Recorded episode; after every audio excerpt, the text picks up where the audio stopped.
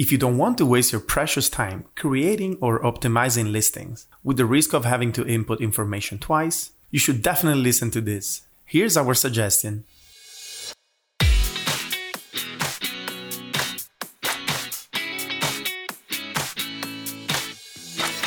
Welcome to the next Amazon Top Seller podcast.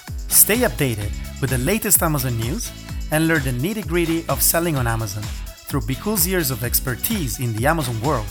Let's start our journey to become the next Amazon top seller. Have you ever encountered the following situation? You were trying to create a new listing in your Amazon Seller Central. Then you realized that you didn't have sufficient information about this item.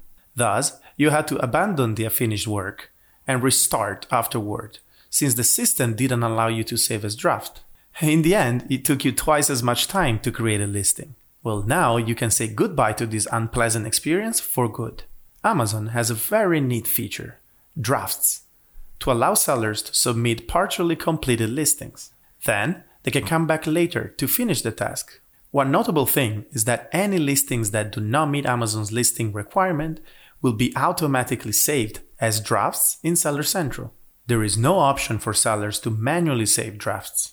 Where can I complete a draft?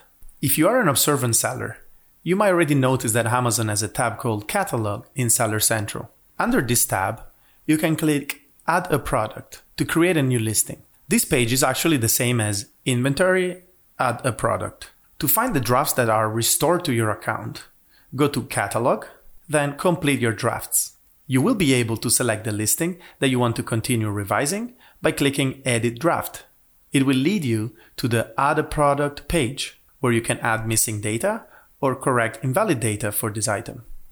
After the editing is done, you can submit the listing again. How to edit drafts in bulk? If your listings share a common attribute, you can edit up to 250 multiple drafts at one time. Simply select the listings that you want to edit and click Bulk Action on X selected, where X is the number of listings. If your listings don't have the common attribute for you to edit, a notification like this will jump out. The attributes that are common across the selected listings cannot be edited in bulk. Click Edit Draft for each individual listing to provide the required data. According to Amazon, this feature is supposed to only save partially completed listings. However, some sellers have reported that their completed listings were restored as drafts as well. And when they deleted the drafts, their live listings were also being removed. Therefore, our suggestion is do not delete your drafts now, but you can utilize them to finish uploading listings.